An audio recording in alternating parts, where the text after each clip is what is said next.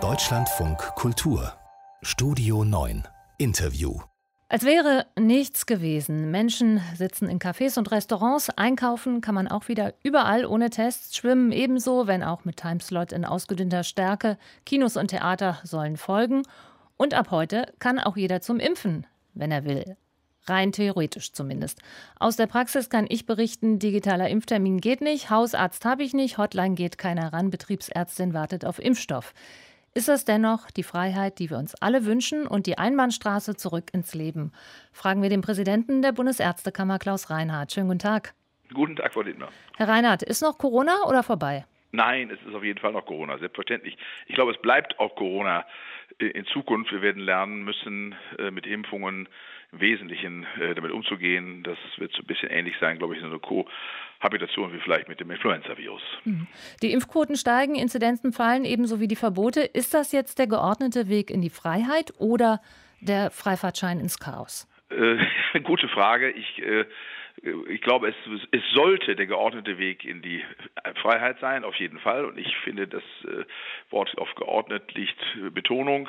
Man sollte stückchenweise und sukzessive Schritt für Schritt gehen und natürlich nicht alles auf einmal machen.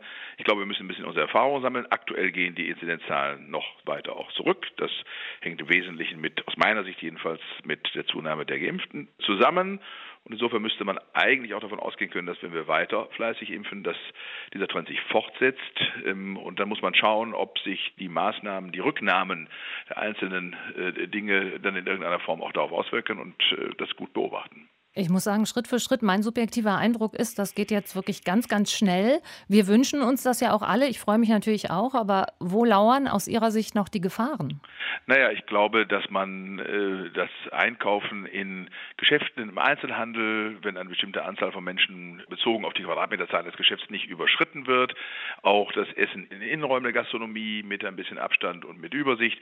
Ich glaube, das sind alles Dinge, die man machen kann. Da bin ich äh, relativ fest von überzeugt, dass das gut geht. Draußen sowieso. Das, was, glaube ich, problematisch ist, sind dann zu viele Menschen auf engem Raum. Und das sind Dinge, ich sag mal, ich glaube, dass, so leid es mir tut, für diejenigen, die Clubbetreiber sind, dass die Clubszene oder solche Dinge tatsächlich äh, da noch eine ganze Weile drauf wird Rücksicht nehmen müssen. Vielleicht auch Sportereignisse, bei denen man auf engem Raum sitzt. Also ich sag mal so Stadien, Fußballstadien muss man wahrscheinlich auch noch begrenzte Zuschauerzahl nur zulassen und solche Dinge. Ich glaube, da muss man im Wesentlichen drauf achten. Mhm. Ab heute nun Startschuss für alle alle zum Run auf, ja, was denn eigentlich? Impfzentren, Arztpraxen, die sowieso schon überrannt werden oder auf die Betriebsärzte, die aber teilweise noch gar keinen Impfstoff haben. Wie sehen Sie das? Ist diese Aufhebung sinnvoll? Also ich finde ja, und zwar aus vollem Grunde. Wir haben natürlich versucht, auch jetzt in den letzten Wochen davor, die Priorisierungskriterien einzuhalten. Das ist auch weitestgehend gelungen, aber das ist mit Aufwand verbunden. Wenn Sie in einer Arztpraxis wie in meiner, einer Hausarztpraxis arbeiten, dann müssen Sie sich Ihr Patientenklientel angucken und müssen zusehen, dass Sie die Menschen rausfischen, die jetzt erst dran sind und dann die raussuchen, die danach dran kommen und so weiter und so fort. Das ist tatsächlich nicht so ganz einfach.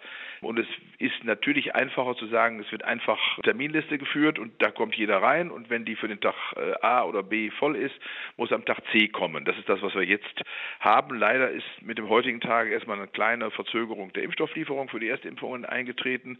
Das macht es wieder ein bisschen schwieriger, aber der Run auf die Praxen war natürlich auch in den Wochen vorher schon intensiv und viele haben sich dann schon mal prophylaktisch auf Wartelisten setzen lassen und die melden sich jetzt alle noch einmal. Also ich glaube, da ist schon doch ein erheblicher Druck auf den Praxen, schon seit Wochen und der lässt jetzt natürlich auch nicht nach. Herr Reinhardt, was geben Sie uns mit für den bevorstehenden Sommer? Also ich gebe erstmal mit, dass man vielleicht tatsächlich ein bisschen Geduld haben sollte und dass Rücksichtnahme und Geduld einfach zu den Dingen zählen, die wichtig sind, wenn man um knappes Gut äh, miteinander warten muss. Das ist das eine. Das zweite ist, dass ich äh, unverändert die Hoffnung habe, dass die Zahl der gelieferten Impfstoffe dann doch jetzt im Laufe des Junis so groß werden, dass wir in relativ großer Geschwindigkeit auch die Impfwilligen versorgen können. Und dann bin ich relativ sicher, dass wir mit ein bisschen Umsicht, ein bisschen äh, Rücksichtnahme aufeinander, Umsicht auch im Hinblick auf äh, die Nutzung der wiedergewonnenen Möglichkeiten einen guten Sommer haben können und hoffentlich auch so weit kommen in der Bekämpfung der Pandemie, dass wir keine sogenannte vierte Welle erleben, sondern bestenfalls vielleicht eine kleine Zunahme von Infektionszahlen im Winter, aber nicht mehr Vergleichbares mit dem, was wir sozusagen im Herbst und Winter des vergangenen Jahres erlebt haben. Zuversichtliche Worte vom Präsidenten der Bundesärztekammer, Klaus Reinhardt. Ich danke Ihnen. Ich danke Ihnen.